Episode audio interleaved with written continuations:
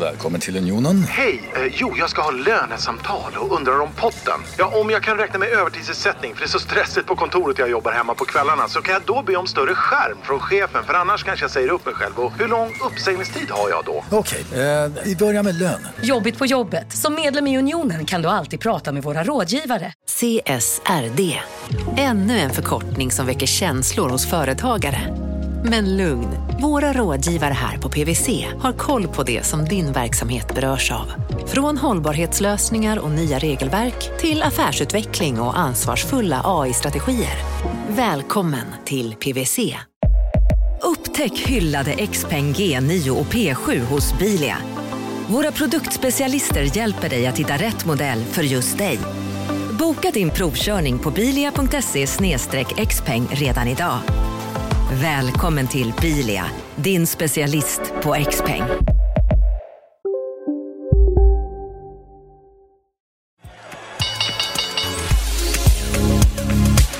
Det här är Affärsvärlden Magasin med Helene Rådstein. Hej och hjärtligt välkomna till podden Affärsvärlden Magasin där vi fördjupar oss i affärsvärldens journalistik. Jag heter Helene Rothstein och just nu så är jag i London i Mayfair och jag står här med Anders Ström. Vad kul att jag får hälsa på dig. Ja, tack så mycket. Du, nu är vi på väg här in till ett ställe som heter, eh, vad heter det, Tom Sweeney? Ja, precis. Eh, vi traskar omkring lite här på stan så att jag eh, tänkte när vi ändå går förbi här så jag tog med mig ett par byxor som ska ändras. Eh, så jag ska in här och så ska jag faktiskt prova en kostym lite snabbt också. Så tänkte ta med dig så, så får du se. Det är rätt kul det här. Det är lite entreprenöriellt och eh, nyskapande i en gammal bransch. I skrädderibranschen? Ja, precis. Ja, Okej, okay, vi går in. Här. Okay. Hallå. How are you? Hi, I'm good. Good to see you. Good yeah. to see you. Yeah. Have you been well? good? Yeah. Good. Yeah. How, so, was your, how was your summer? Yeah, good actually. Yeah. I, I um, the, the, only bad thing is that I gained some weight. Really? So I come well, into uh, to, with my trousers to my favorite suit to, to get them altered. Well, I can I can definitely help you there. Yeah. And uh, listen, it happens to us all, Anders. It's, it's the way it goes. So don't so worry. you, you can see because I lost a button. And the, this is the, you know, you remember this I remember great well. fabric? Yeah, great yeah. bird's eye fabric. It's yeah. beautiful. When did we make these? Probably um, 10 years ago, maybe? Uh, eight, ten years ago. Yeah. yeah. Great. I almost uh, wear them every time to the Chelsea games. Oh, really? Yeah. Well, Chelsea blue. Color. Chelsea blue. Yeah. Can't beat it. okay. Well, should, should, we jump into the fitting room and do this? Yeah. We'll yeah, it'd be great. Thank you. All right, after you. Vi sågs ju senast i London och eh, vi lyssnade här när vi var och eh, hälsade på en skräddare som du tycker ganska mycket om eh, i Mayfair, stadsdelen Mayfair i centrala London. Vad, eh, hittar du några bra kostymer? Ja, jag har faktiskt eh, fått dem precis här idag så att, eh, det känns väldigt bra för nu har jag kostymer som passar här och eh, eh efter den här coronaperioden nu så har man ju ofta suttit framför en skärm och, och inte använt kostymen speciellt mycket. Men nu hoppas jag att affärerna ska börja återgå till det normala igen så att man får träffa folk och då är det trevligt att ha en snygg kavaj. Ja, ja, det var ju ett par stycken där som, vi, som jag var med och provade ut. Jag kommer ihåg att du sa att blå, eh, en blå kostym är bra när man ska träffa banker. Ja, precis. Ja. ja det, det, går säkert med grå också. ja, men de är lite... Man ska, ha, man ska, ha, man ska klä sig efter, efter tillfälle helt enkelt. Efter business-tillfälle. Ja, men det är olika olika länder. Och sen så tycker jag att man, även om jag gärna klär mig leisure som sagt, så tycker jag ändå att i affärer när man representerar så kan man eh, visa god respekt med en bra eh, klädsmak och en, en snygg kostym går alltid hem. Mm. Slipsen, är den fortfarande, är det något du brukar ha när du... Ja, jag gillar att ha slips, men det är inte så vanligt längre att folk har det i, i till exempel Sverige. Ehm, men här i England är det mer vanligt och i Amerika är det också vanligt. Mm. Och jag tycker att det är fint att ha slips, så det har jag gärna. Mm. Men jag var också och hälsa på dig på ditt kontor, som, eh, ditt Veralda-kontor som är ju din, eh, inte, ska man säga privata investeringslåda? Eller vad, vad säger du? Ja, det är ett investmentföretag som, där vi är flera medarbetare, men det är jag som äger 100 procent. Ja, och eh, vi ska prata också lite om vad ni investerar i där alldeles strax. Men en sak som du faktiskt, jag blev lite förvånad för plötsligt så reste du dig upp och så började du göra en tidslinje här över ditt liv. Och du började ungefär vid 20. Kan du inte dra snabbt den tidslinjen som jag fick eh, se där på whiteboard-tavlan? Ja, nej, men det var ju när du eh, kallade mig för spelnestor och jag brukar liksom förknippas väldigt mycket som Mr Unibet eller liknande. Ja. Och lite grann så, så vill jag illustrera hur jag ser själv på det där. Och eh, det är klart att jag har varit aktiv i spelbranschen och det finns ju bra skäl till det. Eh, men egentligen så har jag väl alltid velat vara entreprenör och investerare generellt sett. Och sen råkade det bli spel för att jag hade eh, Eh, sysslat med det redan i tidiga åldrar. Eh, men man kan säga eh, i början på 20-årsåldern så då startade jag mitt första företag som hette Travtjänst och sedermera Trav och Sporttjänsten. Ehm, och det var ju ett mediaföretag där man sålde spelinformation till ja, spelare som spelar på hästar och, och sen också på fotboll och andra sporter. Och det gjorde ju att jag fick upp det stora intresset att vara företagare. Så att de första tio åren där, mellan 20 och 30 års åldern, så då, då var jag entreprenör och eh, grundare. I oktober 97 flyttade jag till London för att starta Unibet. Och, och, och sen kom jag upp i 30-årsåldern då, om man, som, som jag ritade upp där på tavlan. Och då, då var jag vd och affärsutvecklare i början och jobbade med ledarskap, eh, byggde upp Kindred. Och i slutet på den perioden också startade vi Kambi. Eh, och då gick jag in i 40-årsåldern och gick över till att vara ordförande i Unibet och eh, byggde upp eh, tillsammans med Christian Nylén och alla andra medarbetare Kambi då.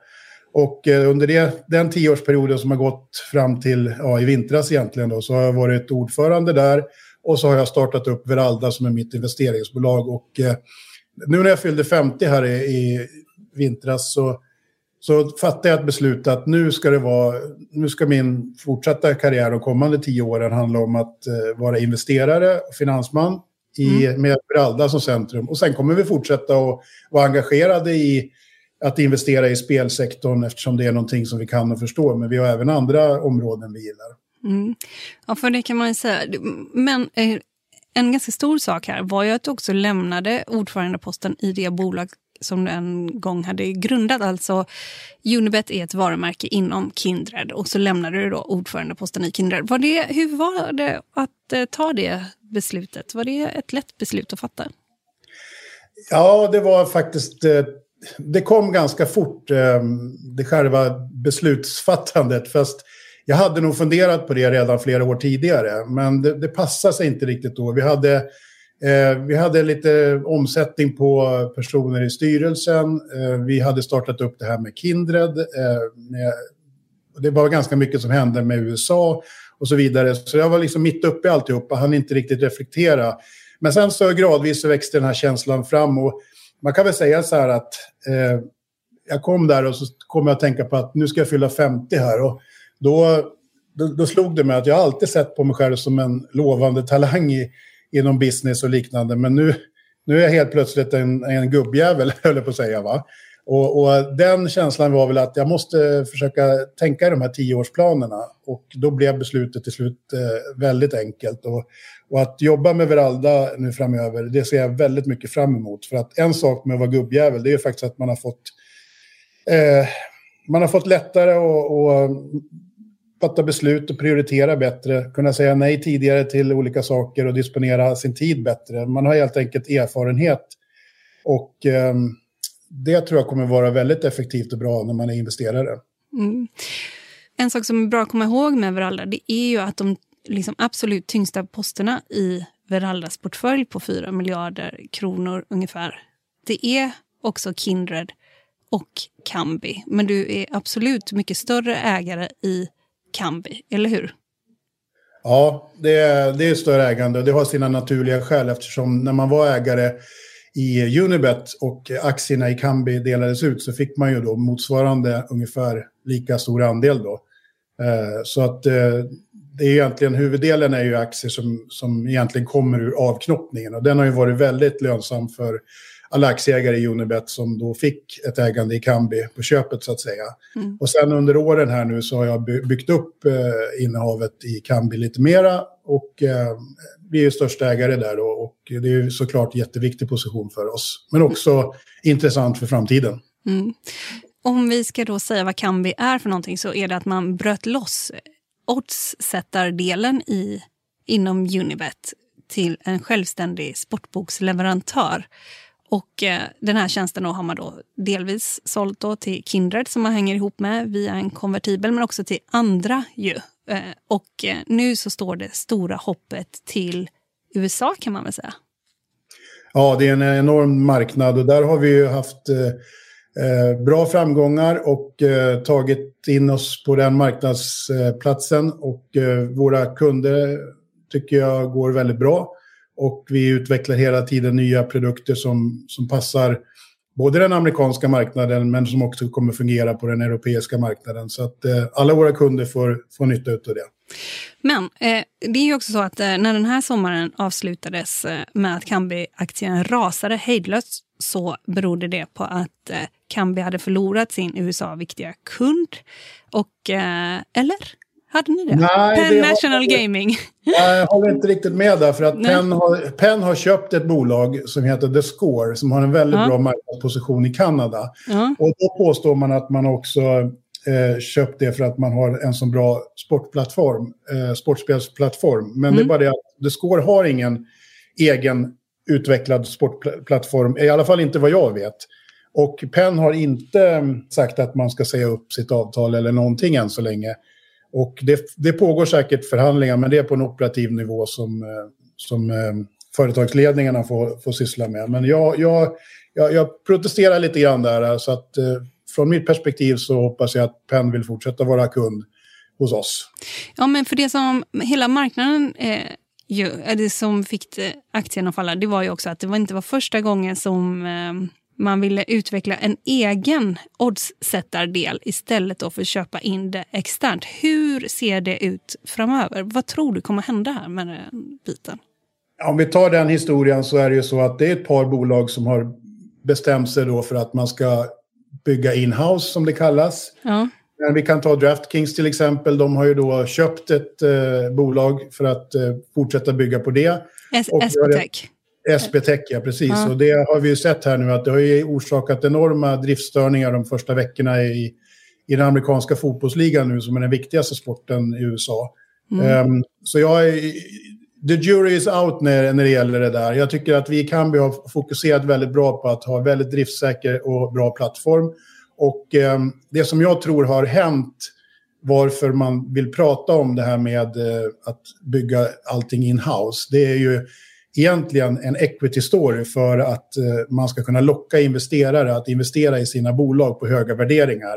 Det är ju populärt att kunna jämföra sig i ett tidigt skede i en sån här bransch när kanske inte alla är så kunniga att man vill prata som att man är ett eh, Amazon eller Facebook eller Google inom den här branschen och därmed ta- tala om att man är väldigt duktig på tech. Men eh, jag tror ju och är helt övertygad om att på lång sikt så kommer den här branschen fungera som alla andra. För att det kommer vara marginalpress, man behöver få ner kostnaderna. Och att alla bolag ska bygga sin egen sportbok med allt vad det innehåller. Och det är ju inte bara oddsättning utan det är massor med olika funktioner. Det tror jag helt enkelt inte på. Det är ungefär som att säga att, eh, att eh, Apple är konstiga som köper sina chip av TSMC. Eller att eh, BMW skulle tillverka däck till sina bilar själv.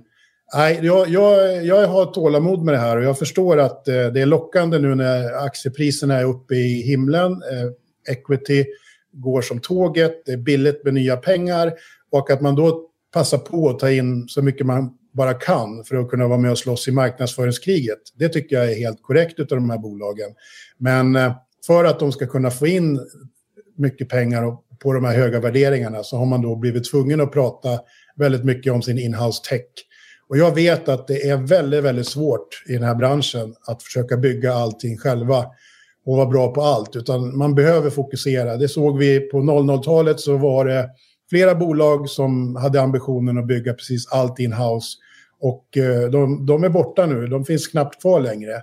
Och det tror jag en sak där Unibet har varit väldigt duktiga på att prioritera och fokusera och vara duktig på Player Account Manage-plattformen, för det är där pengarna kommer in. Och sen har vi varit duktiga på under åren att vara en bra upphandlare av produkterna, både eh, kasino, poker, men nu också eh, sportspel då, som vi då lade grunden till själva. Man ska ju inte glömma att när Kambi startade så hade sportboksavdelningen på Unibet 50-60 anställda. Och i Kambi idag så är man uppemot tusen anställda. Ehm, det kan ju säga sig självt då att om, om Unibet hade behövt eh, skala upp antalet anställda inom den delen så mycket under de här tio åren så hade det varit enorma kostnader för det och också tagit fokus från att vara duktig på andra saker. Men detta som du säger då att man ska blicka investerarna och sådär, det är ju ändå väldigt stora affärer som görs. Om vi säger då som Penn som köpte Score Media, eh, Media and Gaming för, det är ju två miljarder dollar som de köpte för. Det är ju väldigt mycket pengar också som man betalar för det här. Alltså det är ju inte bara en story så att säga, eller er jo. tid. Eh, jag håller med, men, men The Score har ju i sig självt en väldigt bra position i Kanada som nu ska öppna upp. Och det är en väldigt bra marknad. Så att jag tror att man, man ropade hem det här på den här Livescore-appen och sin kunddatabas.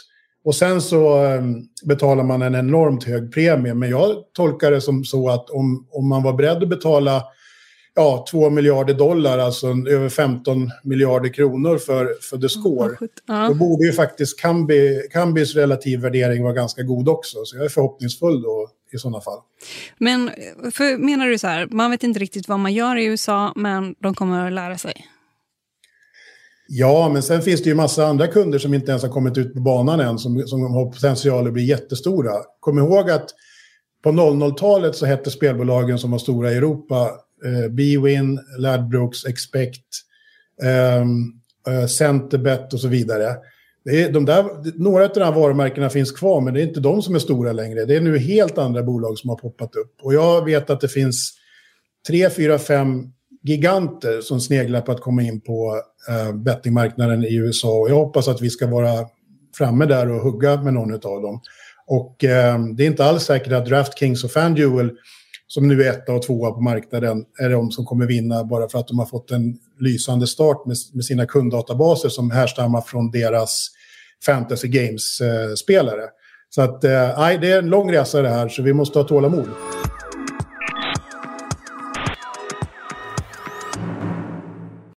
Marknaden sponsras av SPP, pensionsbolaget. Eh, förra gången pratade vi lite om ITP. Och som en kort repetition så, så var det ju 70-tal, arbetsmarknadens parter bestämde att alla tjänstemän ska ha en tjänstepension. Man kom överens om vilka villkor som ska gälla i den här pensionen och så kallade man den för ITP. Så jobbar man idag som tjänsteman i ett företag med kollektivavtal, då har man förmodligen den här pensionen, ITP-pensionen. Eh, och det är ju så att man kan påverka eh, den här pensionen, hur den är placerad. Vart femte år så gör nämligen Collectum, som de heter, en enorm upphandling där olika pensionsbolag kan ansöka om att få förvalta eh, de här pensionerna. Och SPP är ett av bolagen som valdes ut i den senaste upphandlingen. Och sen kan du som pensionssparare välja eh, vilket av de här olika pensionsbolagen som, som då ska få ta hand om dina pengar. Och tanken med den här upphandlingen är ju att liksom kvalitetssäkra de här olika alternativen eh, men också att förhandla fram stora rabatter så att pensionsspararna ska få ja, kunna spara pengar genom att avgifterna eh, som är så viktiga eh, blir eh, lägre. Och vill man välja någonting i ITP-systemet då finns det en relativt ny sajt som heter avtalat.se. Ehm, där kan man gå in och se hur sin ITP-pension är placerad. Jag gjorde det häromdagen faktiskt. Ehm, idén är att hälften av pengarna alltid ligger i något som kallas för traditionell försäkring. Det här gjorde vi ett avsnitt om i podden Kapitalet nyligen eh, som vi kallade världens bästa sparform. kan man lyssna på om man är intresserad. Eh, den andra halvan eh, den kan man också lägga i en traditionell försäkring eller så kan man placera det i något som kallas för fondförsäkring. Eh, SPP som sagt eh, var ju ett av de fåtal bolagen som valdes ut i den senaste upphandlingen och de finns med som alternativ både med en traditionell försäkring och med eh, fonder.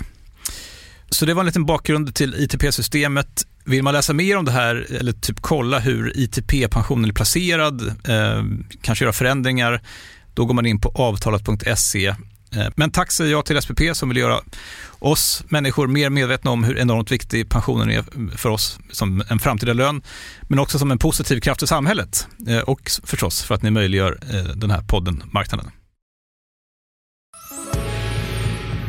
Men om vi pratar om också värdet i tech och man kan visa upp det mot investerarna. Vad är det då man vill visa upp att man har det data över då spel och vad finns det för fördelar med att outsourca det? Vad, liksom, om du kan förklara det lite grann. Ja, men jag kan ta två exempel. För det första då så i Kambi-nätverket så har ju vi då ett stort antal eh, operatörer som ligger på vår plattform. Och även om inte vi vet vad varje kund heter, för det vet man inte som leverantör, så ser vi spelmönstren. Så att om, vi, om det är ett, ett odds eller en match som är felprissatt någonstans i nätverket så kommer den signalen gynna alla andra i nätverket också. Medan varje bolag som har bara sin egen data att tillgå, som har då byggt in-house, kommer att då bli drabbade av den här felprissättningen varje gång själva också. Medan alltså, är man på Kambi-plattformen så kan vi dra nytta av nätverkseffekten i att, att, vi kan, eh, att vi äger den här datan över hela nätverket. Så att vi kan göra produkten bättre för alla våra operatörer. En annan sak som är väldigt bra med att ligga på Kambi-nätverket såg vi häromveckan nu faktiskt. Efter du hade varit i London så lanserade vi vår nya produkt som heter Same Game Parlay. Mm. Och eh, Same Game Parlay, om jag ska försöka förklara det, så är det en, eh, en spelprodukt som eh, på vissa bolag heter In-Event Combination eller Bet Builder. Men eh, det är en ganska komplicerad eh, produkt därför att den går ut på att man i samma match kan spela på flera olika händelser i samma spel. Det vill säga, om jag tar ett exempel, man kanske spelar på att Manchester United ska vinna, Ronaldo ska göra mål och det ska bli mer än tre mål i matchen. Alla de där tre olika sakerna är så att säga på egen hand ett odds. Men kombinerar man alla tre så måste man använda en, en ganska komplicerad algoritm för att eh, räkna ut vad oddset ska vara så att man inte får en beroende, eh, ett beroende odds som blir felsatt så att säga. Och samtidigt tar man också väldigt, väldigt mycket risk eftersom de här oddsen är väldigt höga och en spelare kan vinna mycket pengar på en och samma grej. Det andra är med den här same game parlay som vi har eh, på eh, på Kambi-nätverket är att man kan kombinera same game parlays i en match med en annan. Man kan också ta en same game parlay i en match och gå till en helt annan sport och, och spela ett annat lag. Så att våra kombinationsmöjligheter är eh, otroligt mycket bättre än för de som har byggt det här in-house. Eh, för det första är det bara ett bolag som har klarat av att bygga det in-house, förutom Kambi. Vil vilket är det? Det är Bet365. Ja. De, är, de är störst på, på betting just nu. Mm. Eh, och de har haft de resurserna.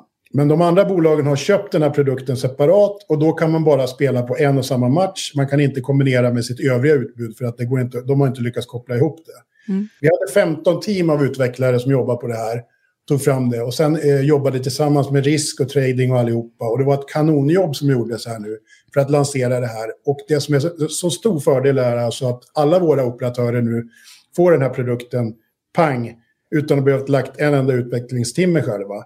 Och eh, det är ju ett bra exempel på varför kambinätverket har en inneboende styrka som jag tror kommer vinna i längden. Är, är det något som efterfrågas att man ska kunna då betta på allt fler kombinationer, inte bara den här vinner eller det blir tre mål, utan att man ska ha mer en kom, komplex eh... Ja, det är absolut. Det här är, jag är jättebullish på den här produkten därför att vi kan redan nu se att eh, de här första omgångarna när vi har lanserat den här nu så är det en stor del av vinsten på en speldag hos våra operatörer som har kommit på just den här. Och eh, vi, eh, vi när jag, när jag var med och byggde livebetting 2002, då kände jag att livebetting, det, det kändes helt säkert att det skulle bli en superprodukt. Och det är, livebetting är ju jättestort, det är ju runt hälften av alla spel som görs live. Och eh, det tog dock fyra, fem, sex år innan, innan livebetting riktigt tog fart. Och det berodde ju på att mobiltelefonerna var för dåliga när vi lanserade livebettingen. Men när folk sen kunde använda en Apple eller en smartphone så blev ju eh, spelupplevelsen mycket större. Eh, för, för den här bet-typen eh, som heter Same Game Parlay så behöver man inte ha en ny device utan den funkar inom spelet precis som vanligt. Och vi kunde se alltså på första NFL-omgångarna här nu som vi körde så var det eh, redan nu en stor del och en växande del som är den här typen av spel. Den verkar vara väldigt populär och jag har, ja, jag, är, jag har väldigt stor tro på den helt enkelt. Och det kommer visa sig framöver tror jag. Ja, det låter ju som att det är till för de som antingen tycker väldigt mycket om att spela och också är ganska kunniga eller, inom en viss sport, eller? Nej, jag tycker inte det. För att jag tror däremot att jag är uppväxt med att man spelade bara på vilket lag vinner, etta, Ja. kryss, tvåa. Ja. Men uh, speciellt de yngre spelarna nu, de är mycket mera, de är mycket mera intresserade av stjärnspelarna. Eh, typ att jag gillar Ronaldo eller jag gillar Ibrahimovic eller vem man nu gillar. Så att när man lägger ett spel så vill man kanske spela både att sitt lag ska vinna och att sin favoritspelare ska, ska göra mål till exempel. Eller i amerikansk fotboll att man, man gillar eh, en speciell eh, running back till exempel som ska springa med bollen och så kan man lägga in att han ska springa minst 80 yards i en match och att hans lag ska vinna. Eh, och kanske att deras quarterback ska göra en touchdown. Det, det där är, jag, jag, jag skulle vilja kalla det att det är mer en produkt för eh, nöjesspelaren som vill satsa lite men har chansen att vinna mycket. Och det, det har vi tidigare kanske eh, inte haft så många produkter för. Utan det är möjligen då det här att de som gillar att spela tripplar, fyrlingar, femlingar för att få upp oddset. Det har alltid funnits. Men nu har vi en produkt som fungerar i samma match och under matchen. Och det är väldigt eh, attraktivt. Vi ser det, jag ser det på siffrorna. Eh, vi får hoppas att eh, kanske Christian får en fråga på kvartalsrapporten så får han berätta kanske några siffror. Men jag får inte berätta än så länge i alla fall. Vad skulle man kunna ha gjort bättre från Kambis sida för att det inte skulle ha blivit eh, så här nu? Att man ska försöka utveckla det inhouse. Vad är det ni inte, eller ni, men du är ju storägare. Men du arbetar också en del med Jo, kundkontakt men och jag kan vara självkritisk, Ja. det Ja. kan du lita på. Annars hade jag aldrig suttit här. Nej. Eh, jag, jag tycker det själv att, och det har vi tagit upp internt, vi kan bli bättre på att förklara eh, våra produkter. Vi hade till exempel en kapitalmarknadsdag i somras som vi, där vi hade väldigt mycket material att för, förklara vad, vad det är vi gör. Men jag tror att initialt så hade vi en produkt som skulle passa till alla. Och det, det insåg vi ganska snart att så kommer det inte funka i framtiden. Och under de här senaste åren har vi byggt om produkten nu så att vi erbjuder det som är under huven eller om man tänker sig som ett isberg där man, där man har 90 procent av allting ligger under vatten och inte syns. Medan där kunden kan bygga på toppen av isberget sitt eget eh, användarinterface och göra så att man ser unik och annorlunda ut även om man har samma tjänst i botten. Och det är väl, eh, det är väl en grej som vi nu är i processen att förklara för våra eh, kunder som vi har och våra potentiella kunder vi vill ha. Och jag måste säga att jag tror att i längden så kommer vi kunna lyckas att presentera det här på ett bra sätt. Och hade jag inte trott det så hade jag inte, ja, då hade jag inte sysslat med det här. Men jag måste, jag måste säga att jag, jag har hög conviction på det. Men som sagt var, du har rätt i att man måste vara självkritisk och det är vi. Men samtidigt så är vi förhoppningsfulla. Vdn gick ut här veckan och sa att vi har en väldigt bra pipeline. Och vi ser också att det finns fortfarande väldigt många potentiella kunder där ute. Både i Nordamerika, men också till exempel i Europa. Där flera av de här gamla statliga monopolen har ålderdomliga system och där de kommer behöva uppgradera så småningom. Och ju fler länder som licensierar sportbetting, desto större chans har Kambi att få nya kunder. Vi tittar även på Latinamerika där vi redan är framme och har bra kunder. Och vi tittar även på Asien på sikt, även om det kommer längre fram. När jag var på ditt kontor så satt du det var, och berättade liksom att här är det var en spår av eh, licensansökning som du hade gjort och det var liksom 90 sidor ungefär. Du sa att det var nästan som att läsa en roman. Kan du inte berätta vad det är man, de begär man ska skicka in? De har väldigt eh, hård granskning och kontroll av nyckelmedarbetare. Så sitter man i styrelsen eller har en nyckelposition i ett spelbolag så kommer man att få en granskning. Eh, vad man har för eh, meriter i affärslivet, hur man har finansierat eh, Eh, sina verksamheter och investeringar och eh, vad man, att man har rent mjöl i påsen, inget, inget polisregister och liknande. Och det, eh, det är väldigt noga och det påminner ungefär likadant i varje delstat. Men varje delstat har alltid lite olika krav så att säga. Vissa delstater så blir man intervjuad, då har man kunnat göra det på Teams. Men i vissa delstater så måste man komma på en fysisk intervju så att de får träffa en. Och jag, är- jag är faktiskt lite van med det här för att det funkar faktiskt likadant att det är eh, rigorösa licensansökningar när man ska bli hästägare i USA.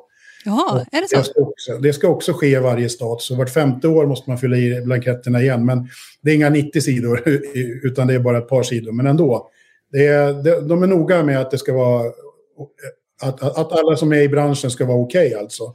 Och det är man ju även i Europa nu de här, med de här licensansökningarna, men det är väl ännu mera noga i USA. Och dessutom är man i USA fortfarande lite på det analoga hållet. Det är mycket signaturer som ska skrivas med blått bläck och, och det är inte så mycket eh, bank-id än så länge. Så det gör ju att det tar lite extra tid såklart. Vi har ju också fått en spelreglering här i Sverige. Det tog ungefär 20 år att få den på plats. Du trodde, har du sagt, att det skulle ta två år. Vad säger du om den spelreglering som finns nu? Ja, det, det, tog längre tid helt enkelt och jag tror att det är bra att man nu äntligen har gjort den. Det är bra för spelarnas säkerhet, det är bra för eh, skatteintäkter för staten. Ehm, det är dock inte en fullständig reglering i mitt tycke eftersom det fortfarande inte krävs licenser för ehm, suppliers, eh, det vill säga leverantörer av produkter och marknadsföringskanaler. Eh, jag tycker att det hade varit mycket bättre om man hade licensierat det också, vilket man gör i amerikanska delstater. Men, men, men är inte det på gång? Eh, den ja, jag, jag, har läst någonting om det också, men det har ju gjort att under de här första åren nu i Sverige så finns det illegala operatörer som inte har licens, som marknadsför sig med produkter som då har försprång mot de som är licensierade. Och så skulle det ju förstås inte ha varit, tycker jag. Eh, så där gjorde man en miss. Och sen så tycker jag att den här 5 000 kronors gränsen som kom med anledning av pandemin, det tycker jag också var en sån här godtycklig förändring som gör att systemet blir oförutsägbart eh, och det är inte bra för operatörerna som vill sköta sig och det är inte heller bra för för eh, staten och myndigheterna. För att det är bättre att bygga ett system som håller och så håller man sig till det och inte ändrar så mycket. För det, det, det är som sagt var inte alls bra för, för någon. Även, vad är den stora skillnaden mellan den amerikanska och den om man kan säga så, europeiska marknaden? Eller kan man säga europeiska? Vi har ju Nederländerna här som varit ute nu nyligen. Men kan man se någon eh, skillnad där som du tycker är påtaglig? Ja, den stora skillnaden är att i USA så har det traditionellt sett eh, getts licenser för fysiska kasinon till eh, områden där det finns ursprungsbefolkningar. Mm. Och de har då givetvis bromsat upp det här med online ända tills man kom överens om att eh, för att få en licens i delstaten så bör man ha ett, ett marknadsföringsavtal eller ett, ett marknadsföringstillgång, en licens med de här uh, olika aktörerna. Så att det funkar så generellt sett som ett exempel då att man betalar kanske 10% av det man tjänar till kasinot och sen betalar man en skatt till staten på 10% och då blir det totalt 20 vilket är den ungefärliga skatten som det ligger på i Europa. Då. 18 I Europa finns det inga sådana uppgörelser eh, förutom i Belgien är det lite grann så. Men, men ehm, det är väl den stora skillnaden tycker jag än så länge. Men är det mer förutsägbart i USA? Det är ju olika delstater kanske. Det kanske inte går att säga så eller? Ja, det är olika delstater, så varje delstat får ses som ett land. Mm. Men jag tycker nog att regelverket verkar... När de har satt regelverket så har de i alla fall hittills inte börjat peta och ändra i det så mycket. Mm. Ehm, så att, eh, jag hoppas att det fortsätter. Mm.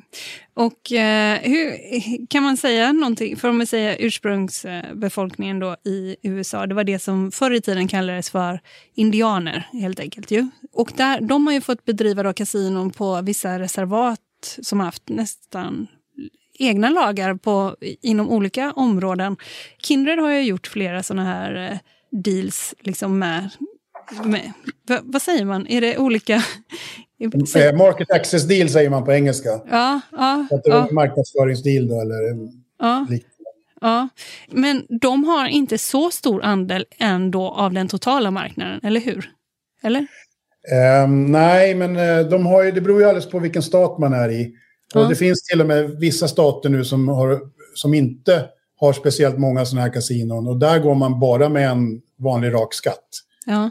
Att det, återigen, det skiljer sig från varje område. Men, men eh, den största eh, aktören det är ju de som äger Hard Rock. Ja. Eh, och det är ju då en eh, tribe, eller en native american stam i Florida som heter Seminoles. Ja. Eh, de, där har du då, där väntar man ju på att eh, om Florida ska öppna upp, att de kommer att själva vilja vara den stora aktören. För de har redan online kasinointressen i övriga stater. Mm. Så att, eh, det kommer bli intressant att se hur de gör. Och eh, det finns ett kontrakt med dem, eller hur? Ni har något kontrakt med dem? Ja, i någon av delstaterna. Jag är lite dåligt påläst. Ja, ja, ja. Men jag har träffat dem på sitt nya kasino i, i Hollywood, Florida. Mm. Det är ett kasinohotell som ser ut som en stor elgitarr. När man kommer på vägen på Turnpiken så ser man bara en jättestor gitarr rakt upp och så visar det sig att det är ett hotell med kasino i. Imponerande. Ah, ah. När var du senast på ett kasino själv förresten? Ja, det är nog två år sedan nu eftersom det har varit corona. Ah, spelar du när du går? Jag brukar spela lite förströelse bara för att se hur, hur det funkar. Och om jag spelar någonting, i, om jag ska gå ut en kväll och äta middag eller någonting så kanske man ställer sig vid ett bord i 10-20 minuter och, och gärna roulette eller paigao-poker. Mm. Men om jag spelar så spelar jag, om jag spelar i kasinot i Las Vegas, då sitter jag ofta i sportboken och spelar på en amerikansk fotbollsmatch. Eller så går jag bort och tittar i det som heter Raceboken där de visar hästkapplöpningar från hela USA och där man kan då spela lopp efter lopp hela eftermiddagen. Mm. Är, du, eh, är du spelberoende eller på gränsen?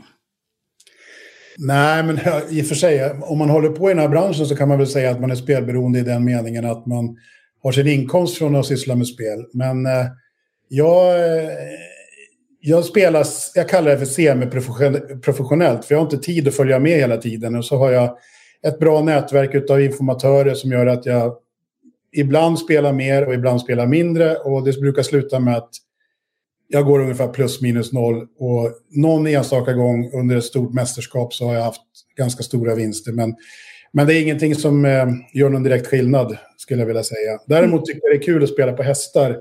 När jag, speciellt när man är på trav. Och det har ju varit, varit stängt länge nu, men, men eh, det ser jag fram emot att göra.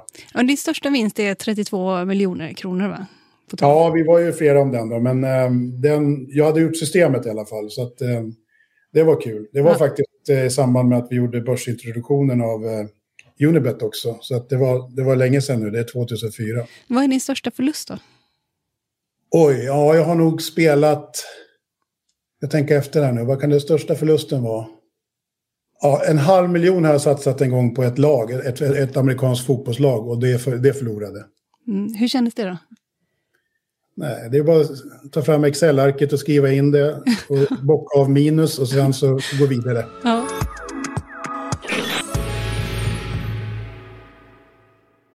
Eh, marknaden sponsras av Karla. Eh, vi pratar ju en hel del om bilar här på kontoret. Eh, Karla har ju skapat, skulle jag säga, det som är standarden för hur man idag köper och säljer bilar på nätet.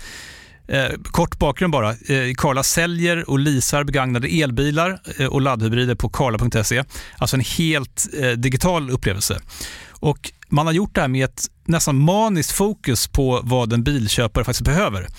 Jag gjorde ju en intervju med en av grundarna, Patrik Illerstig, i marknaden här eh, ganska nyligen, eh, daterad 25 mars, om man vill lyssna på den Eh, men där berättar han hur de kom in i det här lite från vänster för att försöka uppfinna hela den här liksom bilköpupplevelsen från början. Och de har idag, vilket är rätt otroligt, 4,8 i betyg eh, på Trustpilot. Jag, jag har sett många företagssidor på Trustpilot, men det här är nog bland eh, det bästa jag någonsin sett faktiskt. Man kan sälja bilen till Karla också. Då går man in på karla.se, delar lite info om bilen, sen får man en gratis värdering och ett bud de hämtar bilen helt gratis i hela Sverige och så har man pengarna på kontot i samma stund som de hämtar bilen. Det är grymt. Eh, så ska du köpa en ny bil eller sälja din gamla, eller båda delar för den delen, gå in på karla.se och eh, kolla. Alltså karla.se och Karla stavas med C. Tack så mycket till Karla. Om vi går in här på Veralda, för nu så har du tänkt hej då Mr Spel, nu kommer Hej Finansman ungefär. Eh, och eh, om vi tar Veralda, då har ni fyra olika kategorier kan man säga. Det är spel och betting, digitalisering och sen makrotrender och eh, vad ska man säga, den fjärde är diversifieringsinvesteringar kanske? Ja, precis. Ja. Om vi eh, börjar med spel och betting. Det är den absolut största delen i hela portföljen. Den är på 2 miljarder drygt, eller hur? Eller mera ja, kanske? Ja, den har gått ner lite grann sista veckan. Här nu. Ja, varför? Nej, det kom ju den här nyheten förra veckan om att eh, den holländska regleringen inte blir som det var annonserat. Så att, eh, Ja. det gör ju då att eh, till exempel Kindred har fattat beslut nu i, tror det var i fredags, om att eh, köra paus i Holland tills man får sin licens. Mm. Och det har då marknaden reagerat på. Um, Mm. det, var, det, det måste vara det skälet. Men Mm. jag, jag känner att det är en, över, en övergående grej ändå. Och jag hoppas att man förbereder sig så att när man väl öppnar upp igen så ska man snabbt kunna komma upp på åtminstone i närheten av vad man var innan eftersom man ändå har ett så pass eh, starkt varumärke som man har. Mm. Kom det som en överraskning för dig med Holland? Jag har väl alltid lite oro när det gäller polit- ja, hur politiker kan ändra sig. Um, för det har vi ju sett i den här branschen. Ehm, men eh, allting pekade på att vi hade skött den här cool-off-perioden som vi skulle enligt alla konstens regler. Och sen kom det då helt plötsligt i förra, vecka, eh, för, förra veckan ett eh, nytt direktiv från myndigheterna där man då bestämde att man får absolut inte ta några spel under tiden fram till dess att man har fått sin licens. Mm. Och eh, för Kindreds del så är den några månader bort. Och därför så var man tvungen att då ta det här beslutet. Och det är förstås olyckligt för jag tror att eh, det hade varit bättre för kanaliseringen, det vill säga att få in alla kunder i det här systemet. Om eh, sådana aktörer som ändå sköter sig som Kindred gör kan få en licens omgående och servera sina kunder deras produkter och samtidigt också börja betala skatten. Mm. Och detta då att man fick böter, eh, varför fick man det från början? Ja, det var väl inte böter egentligen, utan det är att eh, vdn i Kindred gick ut med en preliminär siffra över hur mycket man tappar per månad. Mm. Eh, och det är väl det som är då oron då. Mm. Allt sånt där skapar ju oro, det kan jag förstå som investerare själv när man inte har hela bilden klar för sig.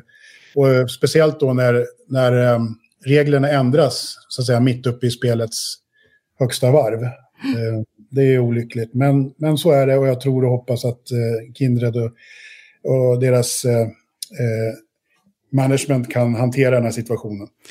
Och om vi återgår då till Veralda, då har ni spel och betting och där har ni eh, eh, Kambi, Kindred och sen har ni internetkasinot Casumo vet jag. Och vad har ni mer för någonting? Ja, vi har en post i eh, ett amerikanskt operatörsbolag som heter Rush Street Interactive som är Chicago-baserat. Mm. Och de är också kund på Kambi och de har jag följt länge. Ehm, Faktiskt så att en av de högsta cheferna är en väldigt god vän till mig. Och, ehm, så jag brukar eh, försöka träffa honom när jag är i Chicago och gärna gå på amerikansk fotboll då, för han håller på Chicago Bears. Ja, och du Som håller på... tyvärr, som tyvärr slog Detroit igår, som jag hade satsat på. Jaha, okej. Hur, hur mycket förlorar du då? Nej, då förlorade jag mycket mindre än den största förlusten på, på en eh, Super Bowl. Ja. Det var mindre spel. Eh, och sen så har ni också digitalisering. Och vad finns det inom det skiktet skulle du säga? Och vad, hur, hur tänker ni där? Eh, digitalisering, det är ju då att eh, sidoeffekten av att ha sysslat med online gaming är ju att man har lärt sig ganska mycket om den digitala businessen, businessmodellen som helhet. Mm. Så vi försöker hitta teman där man drar nytta av digitaliseringstrenden. Och eh, i början så sökte jag, sökte jag mig till att gå in och investera tidigt i bolag. Men då upptäckte jag att det har, har jag inte riktigt tid med. Och vi i Veralda har inte så mycket resurser att vi kan vara med så aktivt i styrelserna som man skulle kanske vilja vara då. Utan där har vi upptäckt att man kan eh, eh, via ett nätverk investera tillsammans med andra liknande family offices eller investerare eller också gå in i andra investmentbolag. Man, man kan även göra investeringar i fonder som är duktiga på att definiera bra tech-möjligheter. Eh, Så det, det har vi lagt ner ganska mycket tid på nu, eh, senast, ja, mina medarbetare i alla fall. Så det, det, är, det är ett fint område.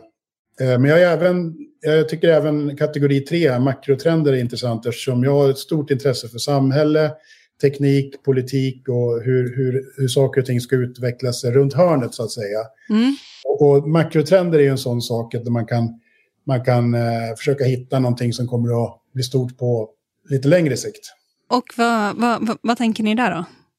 Nej, men jag, jag tog, du frågade ju mig där när vi satt på kontoret, Ja. så, så tog jag ett exempel. Och det är ju den här klimatfrågan som är oerhört viktig fråga för hela jordklotet och, och där jag tycker att eh, lösningen på klimatfrågan kommer inte vara att man ska stänga ner allting.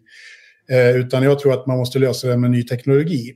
Mm, och, och det går att ta fram hållbara alternativ på sikt, men det kommer ta sin tid och under den tiden så tycker jag inte man ska bränna kol, olja och gas i, i, i första hand, utan jag tycker till exempel att eh, hela den här hysterin med att man har stängt ner kärnkraft eh, i, i många länder, den, den trenden kommer att slå tillbaka därför att till exempel Tyskland då, som har stängt ner alla sina kärnkraftverk, de köper nu kärnkraftsel från Frankrike som ligger alltså granne.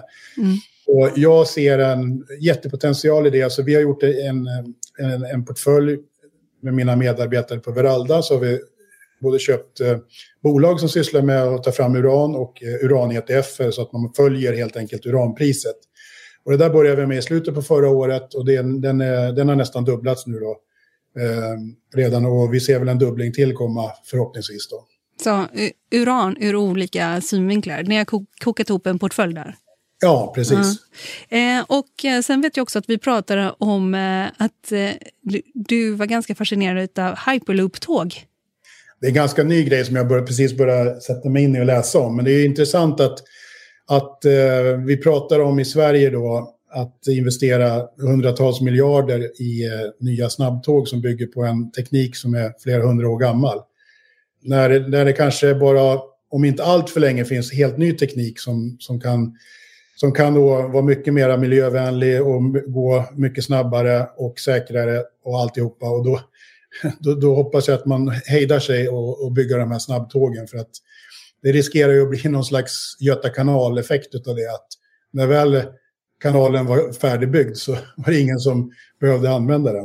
Äh, innan vi går in på det fjärde området så tycker jag det är ju ganska intressant. Du, är, eh, du har ju bott utomlands väldigt länge. Man ser dig ganska aktiv så på Twitter. Du betraktar Sverige utifrån. Va, vad har det gjort med, med dig? Du delar ganska mycket. Du är ganska ak aktiv så där på Twitter ibland när du delar saker. Och sen så skriver du att det här behöver inte vara min egna åsikt och sådär. Men... Nej, eh, precis. Nej, men jag, jag, är intresserad av samhälle, politik och allt möjligt och hänga med. Och, och, det är klart att jag har ju bott utanför Sverige i snart 25 år. Mm. Um, och, eh, men jag är trots allt ändå svensk och det, den här situationen delar jag med, jag googlade det förut här, det var det är ungefär 700 000 svenskar som bor utomlands. Och de allra flesta är ju som jag, att man fortsätter att följa med vad som händer hemma i Sverige. Mm. Att man bryr sig om det, man har sina föräldrar eller släkt och vänner och så vidare. Och även om inte jag tillbringar så mycket tid i Sverige längre, utan jag är i princip bara hemma och, och hälsar på och eh, eh, ibland åker jag på Elitloppet och något trav och så vidare. Men, men det, jag har ingen riktig önskan att flytta hem till Sverige igen. Utan jag blir nog kvar utomlands. Men däremot så känner jag att eh, vi 700 000 svenskar utomlands, vi kanske också kan tillföra saker och ting för Sverige. Sen tycker jag att eh, det verkar som att det är ganska mycket svårigheter just nu i Sverige. Och där, där, där tycker väl jag liksom att oavsett vad man har för eh, politisk mening så, så tycker jag nog att det vore bra om de, om de här stora partierna kunde komma överens om åtminstone de viktigaste frågorna som ska lösas. Hur ska Sverige se ut om 20-30 år? Och hur ska man nå dit? Jag tror nog att det hade gått att komma överens om det. Det är ungefär som att inom försvarspolitik är det bra om man kommer överens för att det tar så lång tid att ställa om. Och det gör ju att om man inte är överens utan man bara ändrar sig varenda gång någon vinner valet så bestämmer de det och så vinner någon annan valet så bestämmer de tvärt emot. Det tror jag måste, man måste, den, den principen måste man även applicera till exempel på den här frågan kring eh, utrikespolitik, säkerhetspolitik och försvarspolitik som jag sa, men också eh, frågor kring den här invandrings och integrationsfrågan där, där det verkar faktiskt som att de flesta partierna är ganska överens om att man verkligen måste ta, ta, ta tag i frågan och göra någonting. Men då borde man sätta sig och göra någon slags grand strategy for the long run eller kalla det för någonting. Hur ska vi hur ska vi optimera Sveriges möjligheter? Och, och där har faktiskt det här med utlandssvenskarna en, en, en, någonting att bidra med tror jag. För att det finns ju exempel på att eh, saker och ting som kanske även vänstersidan kan tycka att eh, man vill driva, till exempel förmögenhetsskatten som avskaffades. Mm. Det gjorde att inflyttningen till Sverige ökade. Kapitalplaceringarna i Sverige från utlandssvenskar ökade. Och det var ett sätt att dra nytta av de som bodde utanför Sverige. Och också se till att folk inte flyttar ut från Sverige. Så att eh, sådana saker, att försöka hitta ett sätt att kunna leverera samma mått av välfärd och, och styrka för landet. Men kanske inte behöva hela tiden höja skattetrycket. Mm. Sverige har väl ett skattetryck på roughly 45 procent. Medan ett land som jag till och med bringar mycket tid i, Schweiz, har ett skattetryck på knappt 30 procent. Och jag upplever att i Schweiz så har man samma eller lika bra välfärd och möjligheter för alla eh, som Sverige, men till, ett, till en lägre kostnad. Och eh, jag gillar även länder som Singapore och Kanada. Och det hade varit bra om Sverige hade sett sig omkring lite grann och tittat på hur kan de länderna optimera möjligheterna för sig och sina medborgare. Både de som kommer till landet och de svenskar som flyttar ut ur landet. Det är en, det är en sak jag tycker skulle vara intressant. Det är ju val eh, om ett år ungefär. Vad ska du rösta på då? I Sverige får du rösta. Ja, i Sverige får jag rösta och eh, jag vet inte. Jag, jag, jag, har inte riktigt bestämt mig än faktiskt. Och även om jag bestämde mig så kanske jag inte skulle berätta det. Men eh, jag har tidigare röstat på Folkpartiet. Och eh, det är ett parti som jag tyvärr har blivit väldigt besviken på. Mm. Eh, så jag tror att det är bra att de inte finns längre för då behöver jag inte rösta på dem. Nu heter de ju Liberalerna. Mm. Så att eh, det blir nog inte dem i alla fall, eh, skulle jag tro. Jag kommer inte rösta på Vänsterpartiet heller. Nej, all right. Vi tar den sista kategorin här i Veralda-portföljen. Och eh, det är skog och fastigheter bland annat som ni kör, eller hur? Ja, där är väl kanske inte min eh, hemmaplan riktigt. Men vi har investerat i ett bolag som sysslar med skogsmanagement eh, av skog. Och det är en intressant eh, tillgång. Eh, jag har lärt mig lite mer om det på slutet och det, det gillar jag. Och sen har vi, är vi med i ett onoterat fastighetsbolag i, i England som investerar i lite mer smarta lösningar. Försöker hitta områden som är på väg upp och bygger, eh, bygger om och bygger nya hus som är mera planerade för framtiden. Och det tror jag kan bli intressant. Den typen av fastighetsbolag kommer att bli intressanta i, i skedet nu efter pandemin. Jag tror att det kommer att bli helt andra användningsområden för kontor i och med att man har vant sig vid att man faktiskt kan jobba hemifrån. Kanske inte så mycket som under pandemin, men lite grann i alla fall. Plus att man kanske inte behöver så enormt eh, traditionella kontorsytor som det har varit tidigare. Mm. Så, um, den, den är vi gärna med att investera mer i. Kommer det komma någon ytterligare, ett femte ben här? Eller hur, finns det något annat uh, som ni tänker på på sikt, eller som du tänker på på sikt? Nej, jag tycker att uh, en av de en av de saker som har fungerat bra det är att försöka vara systematisk och fokusera. Och eh, det här känns bra just nu. Möjligen så sätter vi oss ner om några år och, och ser över det här och kanske tar bort någon och lägger, lägger till någon annan. Men just nu är det det här som är målet så att säga. Det är ju via Veralda som du är då största ägare i Kambi. Vad är det, 17 någonting procent, eller hur? Ja, 17,5 tror jag.